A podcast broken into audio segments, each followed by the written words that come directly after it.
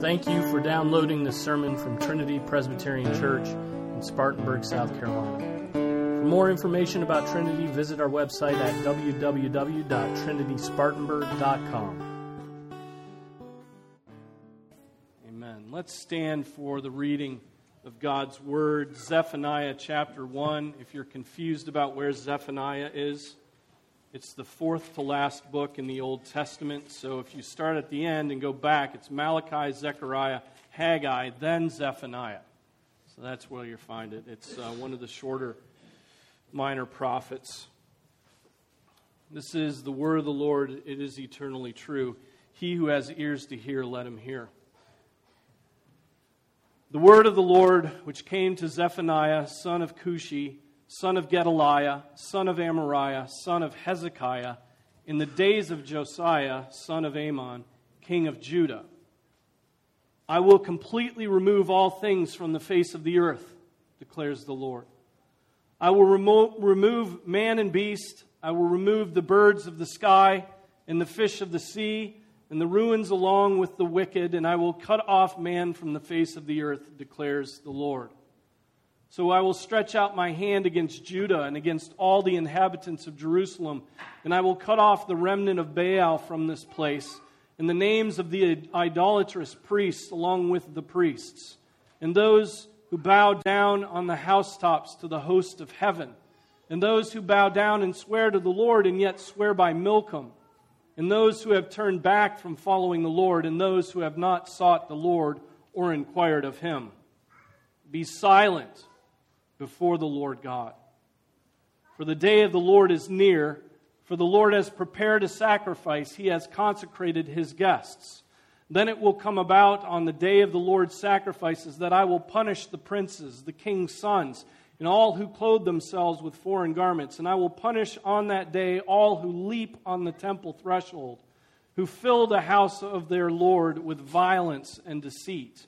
On that day, declares the Lord, there will be the sound of a cry from the fish gate, a wail from the second quarter, and a loud crash from the hills. Wail, O inhabitants of the mortar, for all the people of Canaan will be silenced. All who weigh out silver will be cut off.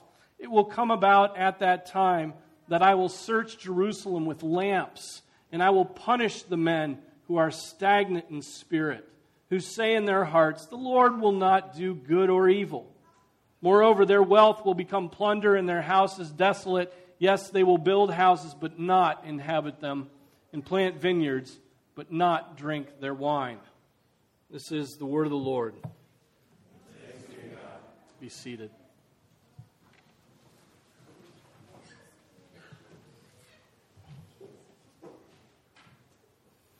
The year is about 650 BC and Judah is practicing the worst kind of idolatry.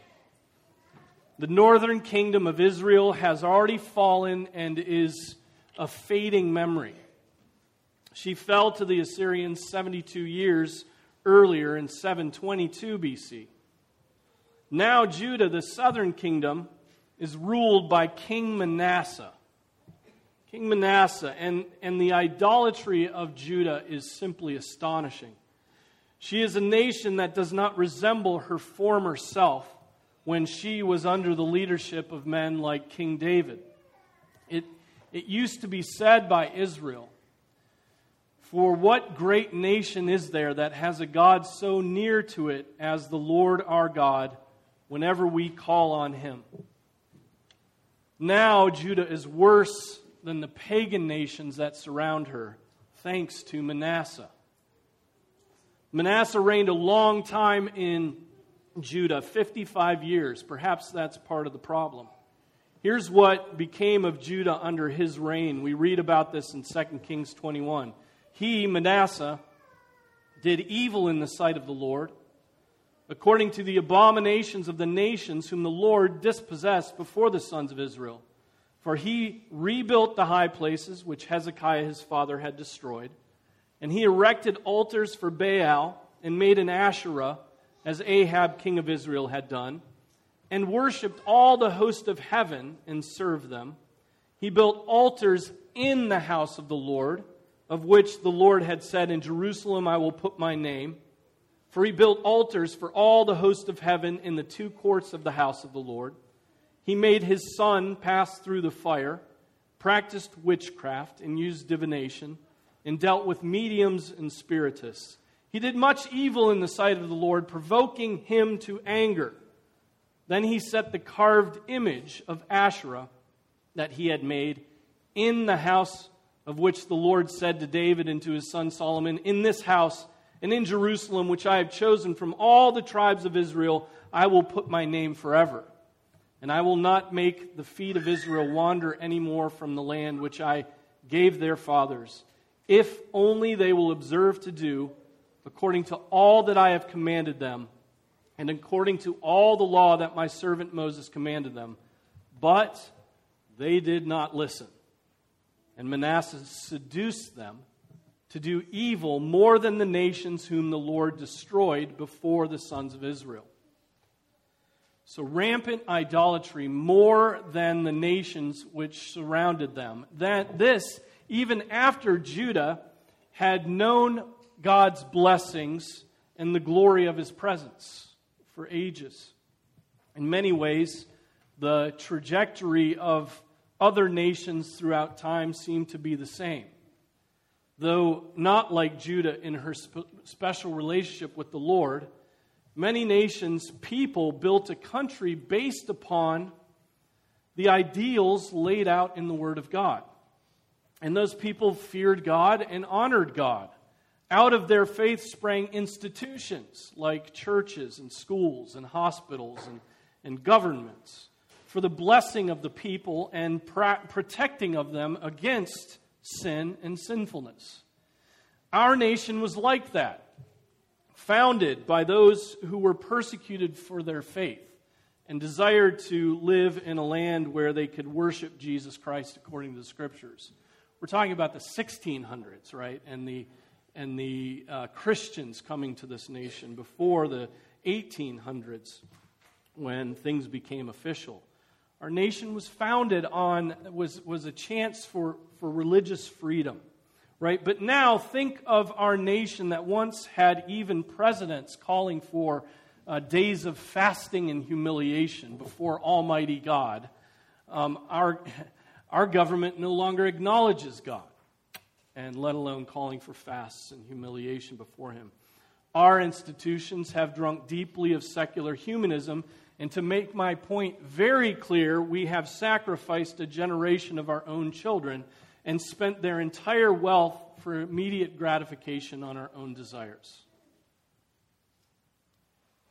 Nations can go from following God to rejecting God to being cursed by God to then being destroyed by God.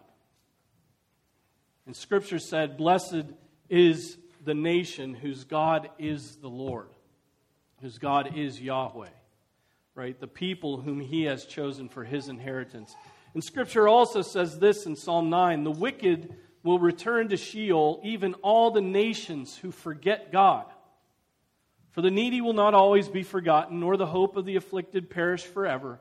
Arise, O Lord, do not let man prevail. Let the nations be judged before you.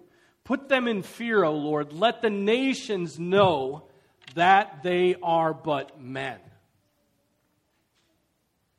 This is true for all nations, right? Our Father in heaven knows those who forget him. He knows it. And Judah, under the reign of Manasseh, forgot their God. Now, fast forward to about the year 630 BC, about 12 years after Manasseh's death and repentance. You don't forget that Manasseh repented at the end of his life.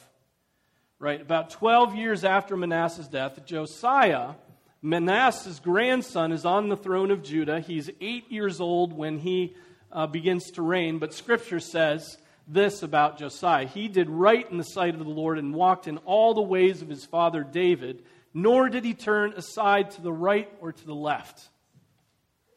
Name your children Josiah, right? As you may remember, Josiah did much to bring the nation of Judah back to the Lord. He was a reforming king, right? He did much. When Josiah was 26 years old, so 8 to 26, he had been reigning, how many years is that? 18 years. 18 years he had been reigning when they found the book of the law, the Pentateuch, lying hidden in a corner of the temple. Right? It, it, hadn't been read. It was sitting there. It was collecting dust. They found it in the corner. He picks it up, blows the dust off, and begins to read it. Right? It had been neglected for decades, and Josiah reads this book and begins his reform of the nation. Doing away with, I mean, doing extreme reforms. He did away with idolatrous priests. He took down the Asherim and banished the male cult prostitutes from the temple. He ended the worship of the sun. He removed the high places. He reinstu- reinstituted the Passover, which hadn't been, they hadn't celebrated the Passover for ages. And we might think, because Josiah did all these things, that God was now pleased. But God remembered the sins of Manasseh. And after all of Josiah's reforms, we read this in 2 Kings 23. However, the Lord did not turn from the fierceness of his great wrath with which his anger burned against Judah because of all the provocations with which Manasseh had provoked him. The Lord said, I will remove Judah also from my sight as I have removed Israel, and I will cast off Jerusalem, this city which I have chosen, and the temple of which I said, My name shall be there.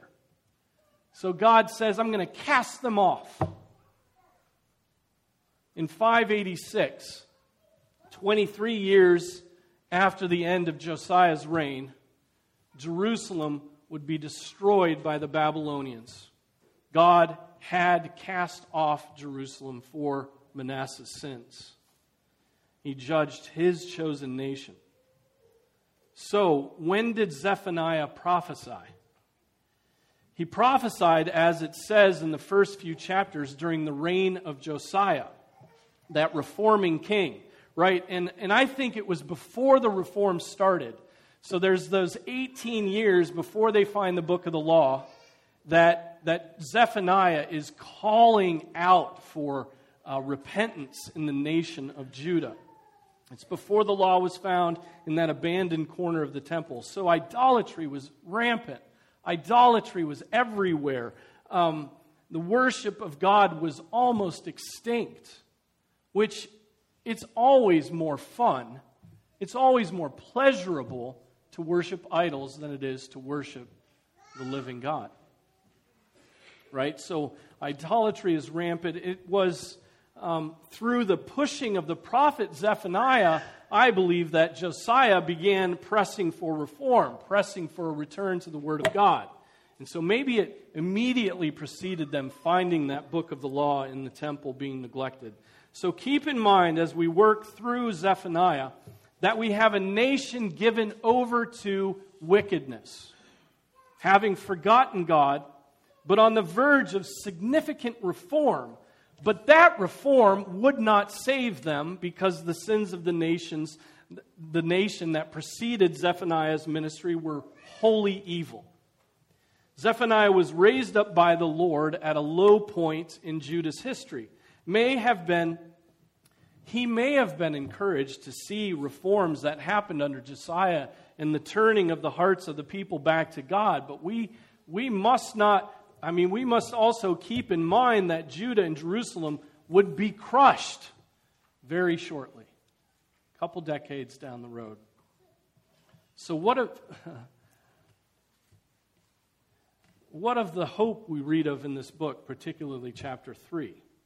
The book, if we read the whole, you would see changes its character when you get to the third chapter. Well, we'll get there when we get there. But for now, we're in chapter 1.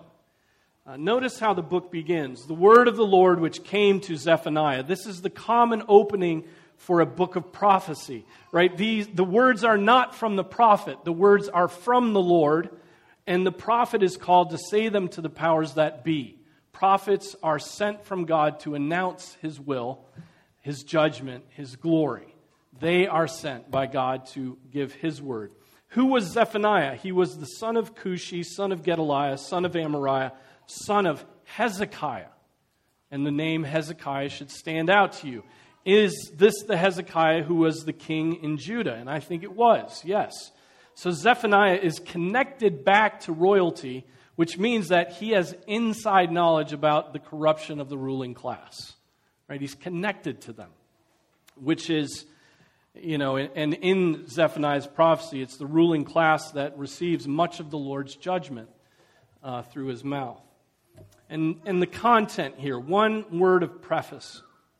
It often occurs to me when I debate with soft men, when I debate with soft men, with pastors of today's American culture, that A, there is a loss of the fear of the Lord, and B, no one thinks that the picture of God painted by the prophecies in the Old Testament has any relevance to us right? But, but we know from Scripture that all Scripture is profitable. All of it is God breathed, and it's useful for our training in righteousness. And that is true in all ages, right? We're told by the Apostle Paul in his letter to Timothy, but we think that because of the ministry of Jesus Christ, the Son of God, the last prophet, that the character of God depicted in the Old Testament prophets is somehow either irrelevant or even defective. Right? Of course, Jesus, the last prophet, did propitiate his Father's wrath on the cross. But that does not change the fact that, first, God is a consuming fire, and second, there still is a very real judgment to come when every man, woman, and child will stand before God. And the anger of God will be present for those who disobeyed him right? And, and not only that, not that God has given his, you know, now that God has given his, his son for the sins of the people, that son, that son who died for the sins of the people to propitiate his father's wrath, that son will tread the winepress of the fierce wrath of God. We, don't, we do not even talk about this today in the church the wrath of God against sin.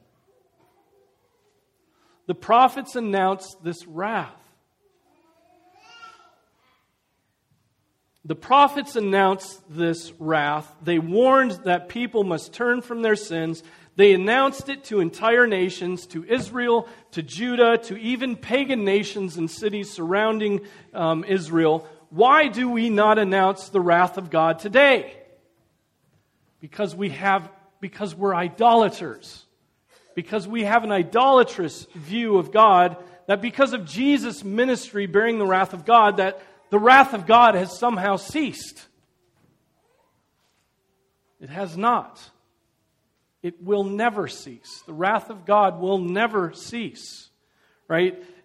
It is God is still angry against sin every day, right? Psalm 7 says God is a righteous judge and a God who has indignation every day. Indignation. And that, dear brothers and sisters, is the only way to make proper sense of Jesus' death for sinners. Right? God stood in between you and an angry God. Sinners in the hands of an angry God right? And you have a, a covenanted interceder for you. Otherwise, God would be very angry with you. He interceded between us, dumb sinners, and his Father, a perfectly righteous judge. Jesus did not change the character of God at all in his death. He paid the penalty for his people that they might have peace with God. He flooded the earth once because of sin. He sent his son because of sin. He has done enough I mean, he has done enough for you, right? Shall, shall God now take a chill pill? Shall he relent from his fierce anger? I mean, that's what a lot of Christians say. That's what a lot of Christian commentators say. They say now that Christ has died, there really is no hell. Right? There is no reason for hell. But hell is the wrath of God present eternally.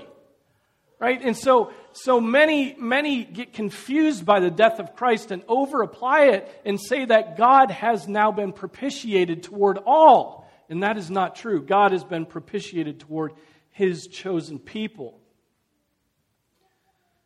No, God is just and the justifier.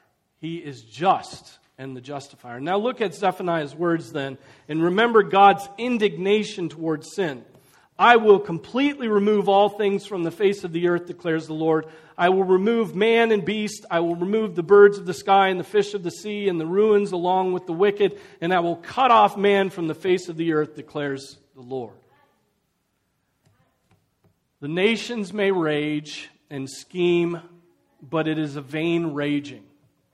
What we know is that the earth is the Lord's Above all the kings and rulers of the earth is the King of kings and the Lord of lords.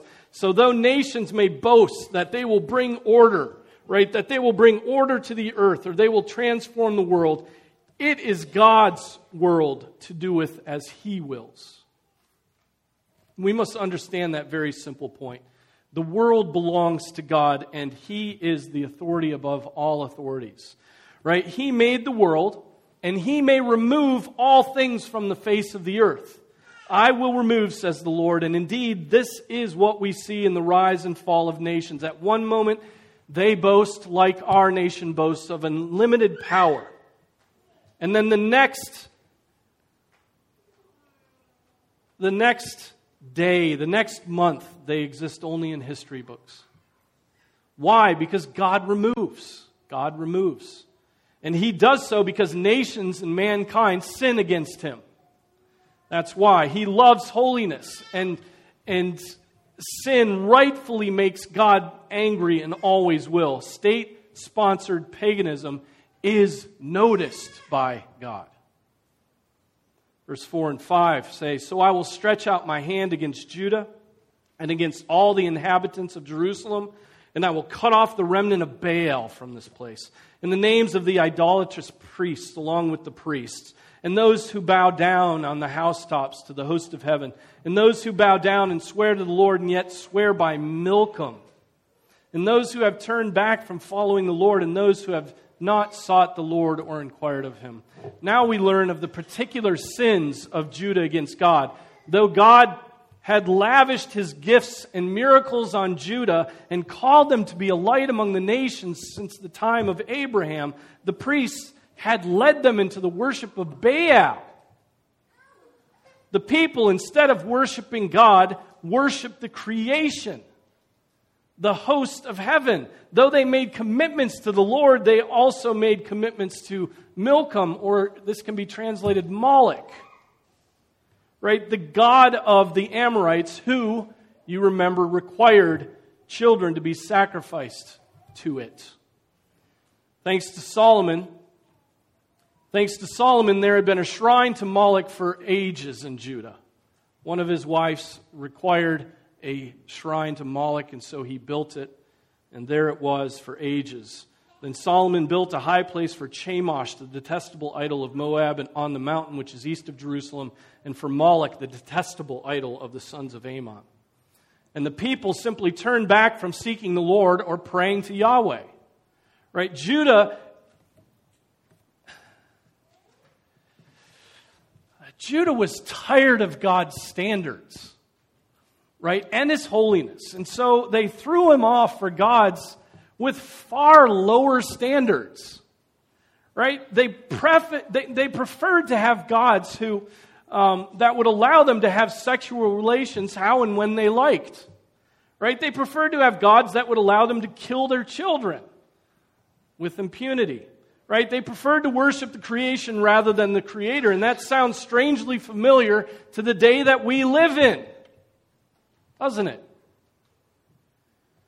Judah went from following the Lord to following their own desires. And so God warns them by the mouth of Zephaniah that they will be judged for those sins.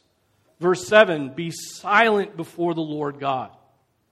For the day of the Lord is near, for the Lord has prepared a sacrifice. He has consecrated his guests. Our government officials Our government officials, whether federal or state or local, constantly boast about their own wisdom and their own importance. They purport to be saviors and they talk and talk and talk and talk and talk and talk about the ways they will save mankind. Talk, talk, talk, talk, talk. Talk, talk, talk, talk, talk, talk, talk. Blathering on about the ways they'll save mankind. The idolatrous priests and rulers of Judah were the same. I imagine they talked and talked and talked when they served Baal, just like those priests chanted before Elijah when Elijah called down fire upon his sacrifice, chanting and beating themselves and cutting themselves. And so the prophet yells, Be silent before the Lord Yahweh. Be silent. The gods of the nations, the false gods, need your frantic chanting and erratic behavior. But the Lord God Yahweh demands your silence. Yahweh will not be tricked or hoodwinked or impressed by anything you do. He demands silence. Silence, inaction. That's what he desires before his holiness is inaction. And isn't it interesting? All those who came in the presence of God fell down as if dead. They were quiet and immobile. He demands silence. He demands devotion to him. He is not easily impressed. Rather, he is holy, holy, holy. In fact, the false gods require their worshippers to speak and speak and speak and speak. But the God of heaven requires us to be silent so that we may do what? Hear him speak. In other words, shut up and listen to God. We are to be silent so that we may listen to the God who speaks. Right? Judah was not listening. The prophets came with warnings, and they were too busy chanting to their false gods to hear God's word. Why listen? Because it says in verse 7 the day of the Lord is near. The day of the Lord is that day when judgment breaks out. Right? There have been many days of the Lord through time, and there will be one final day of the Lord. It's the day when God's forbearance ends and his recompense it comes to a nation for her deeds, or to a man for his deeds, or a woman or a child for their deeds. At the end of the ages, there will be a judgment of every man according to what he has done. Those who have believed in Jesus Christ for the salvation of their sins will be hidden hidden from the wrathful Father, hidden in Jesus Christ. Interestingly enough, Zephaniah's his name means the one whom the Lord hides. Those who have not will have to chatter and argue with God about their salvation. They're going to have to talk and talk and talk and talk because they're not going to be clothed in the righteousness of Jesus Christ. They're going to have to make arguments to the Almighty Judge and he will simply see their uncovered sins and will be happy to damn them to hell. What is the sacrifice that Zephaniah mentions in verse 7? Says that the Lord has prepared a sacrifice, he has consecrated his guests. I believe he is speaking of the bloodshed that will come from God because of the sins of Judah. That is the sacrifice. The sacrifice will be the sinful people, and the guests will be the means God uses a foreign nation to kill those people. The sacrifice is his people, and the guests are the Babylonians. Who will he punish? We learn this in verses 8 through 11. The rulers, princes, kings' sons, and all who clothe themselves with foreign garments, right? The royal, the royal families always have to be fashionable, and so they're, they're not wearing Israelite and Ju- Judah's garments, they're wearing foreign garments. Uh, the priests, verse 9, those who leap on the temple threshold. Very strange statement there. You think it's, it could be some sort of superstitious activity they had. I don't think it's superstition. I think it speaks to the fact that they did everything they did hastily. They leaped over the threshold. There was no, there was no slow possession, no thoughtful procession. There was no thoughtfulness in them approaching the temple as they were instructed to do by Moses. They, they were simply entering the temple quickly without any preparation. That certainly was not the proper way to approach the living God. They also brought gifts to their pagan gods that they got uh, through deceit and violence. Three, the whole city would be judged, from the fish gate to the second quarter to the hills surrounding Jerusalem to the inhabitants of the mortar. They think that's the market section of Jerusalem. And there will be crying and wailing. And then, fourth, all the people of Canaan, those that Israel and Judah were trading with, would be silenced. And then finally, the bankers and moneylenders, those who weigh out silver, calls them, will be cut off. And there's no more there's no quicker way to devastate a nation than to destroy its banks and its wealth. So, to summarize, the rulers, the priests, the capital city, the surrounding people, and the financial managers all judged by God via the means of a foreign nation coming upon them. And why? Verse 12 says that God will search Jerusalem with lamps and will find those men who are stagnant in spirit that's what he's seeing in Jerusalem stagnancy of spirit. I mean, it, that's not even a, a sort of a, a, zeal in the wrong direction. That's just sort of stagnant, just sort of not here, not there. Right? Stagnant in spirit. Have you ever felt stagnant in spirit? Do you feel stagnant in spirit today? And then that stagnation is defined this way it says, Those who say in their hearts, The Lord will not do good or evil. The Lord will not do good or evil. That's stagnancy in spirit. That's a great way to find being stagnant in spirit. Eh, the Lord's not going to bless. The Lord's not going to curse. The Lord's not going to do bad. He's not going to do good. Things are going to just, you know, status quo. You know, we got to elect the right president because, you know, God's not going to do good or evil. So, you know, um, so th- that is stagnancy of spirit to see that, to, to basically proclaim that God has no sovereign, sovereign will.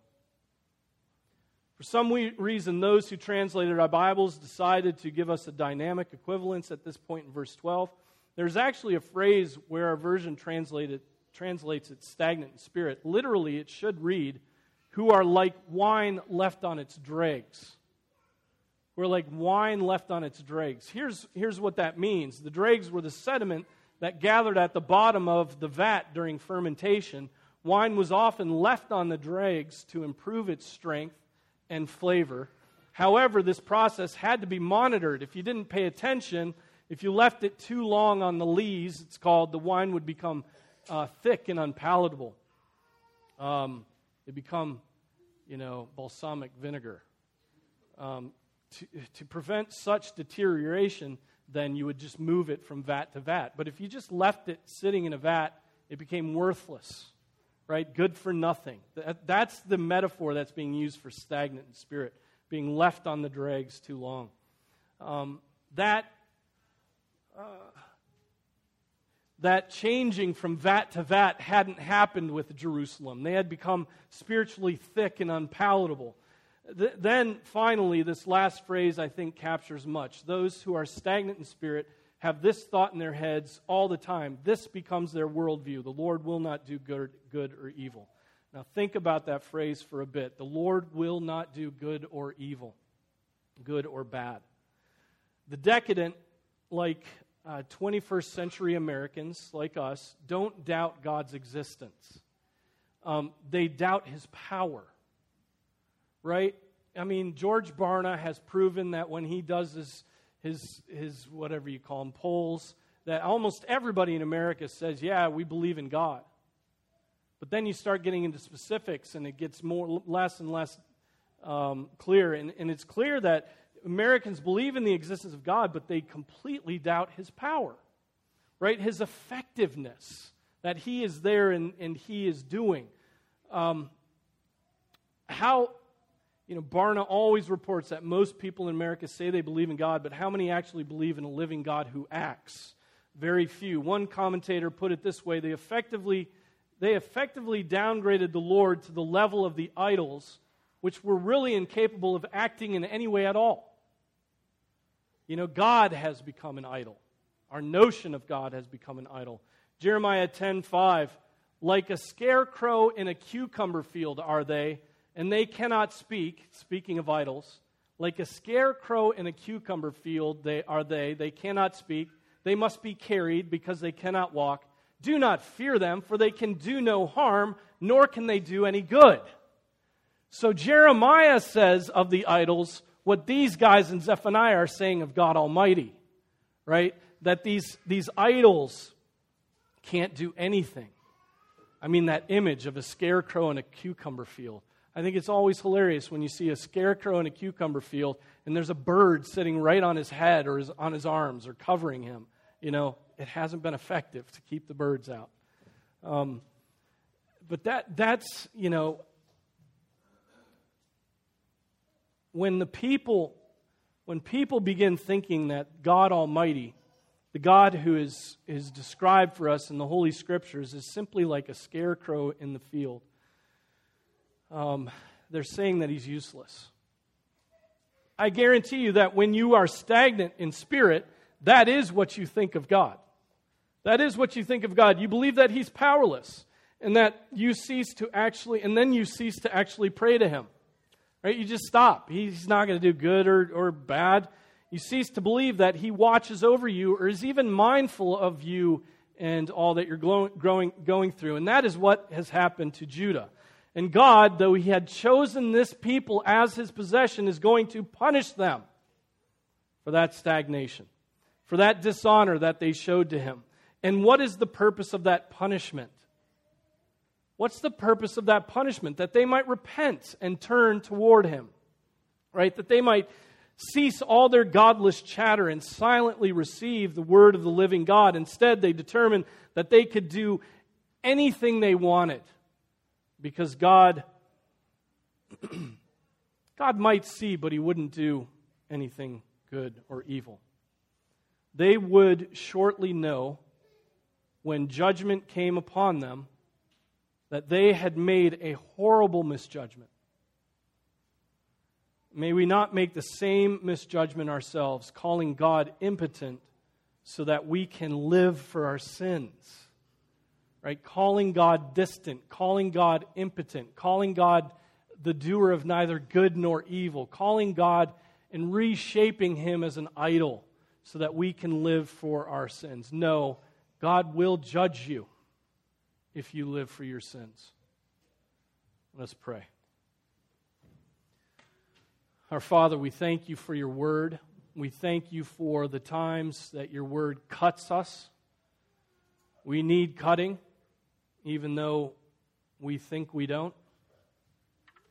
Father, I pray that you would, you would stir us up to contemplate how we think of you and how we think of your orientation towards sin.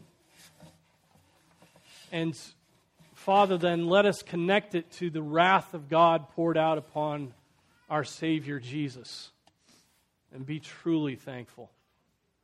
Truly thankful, perhaps for the first time, for the forgiveness of sins. We pray this in Jesus' name. Amen.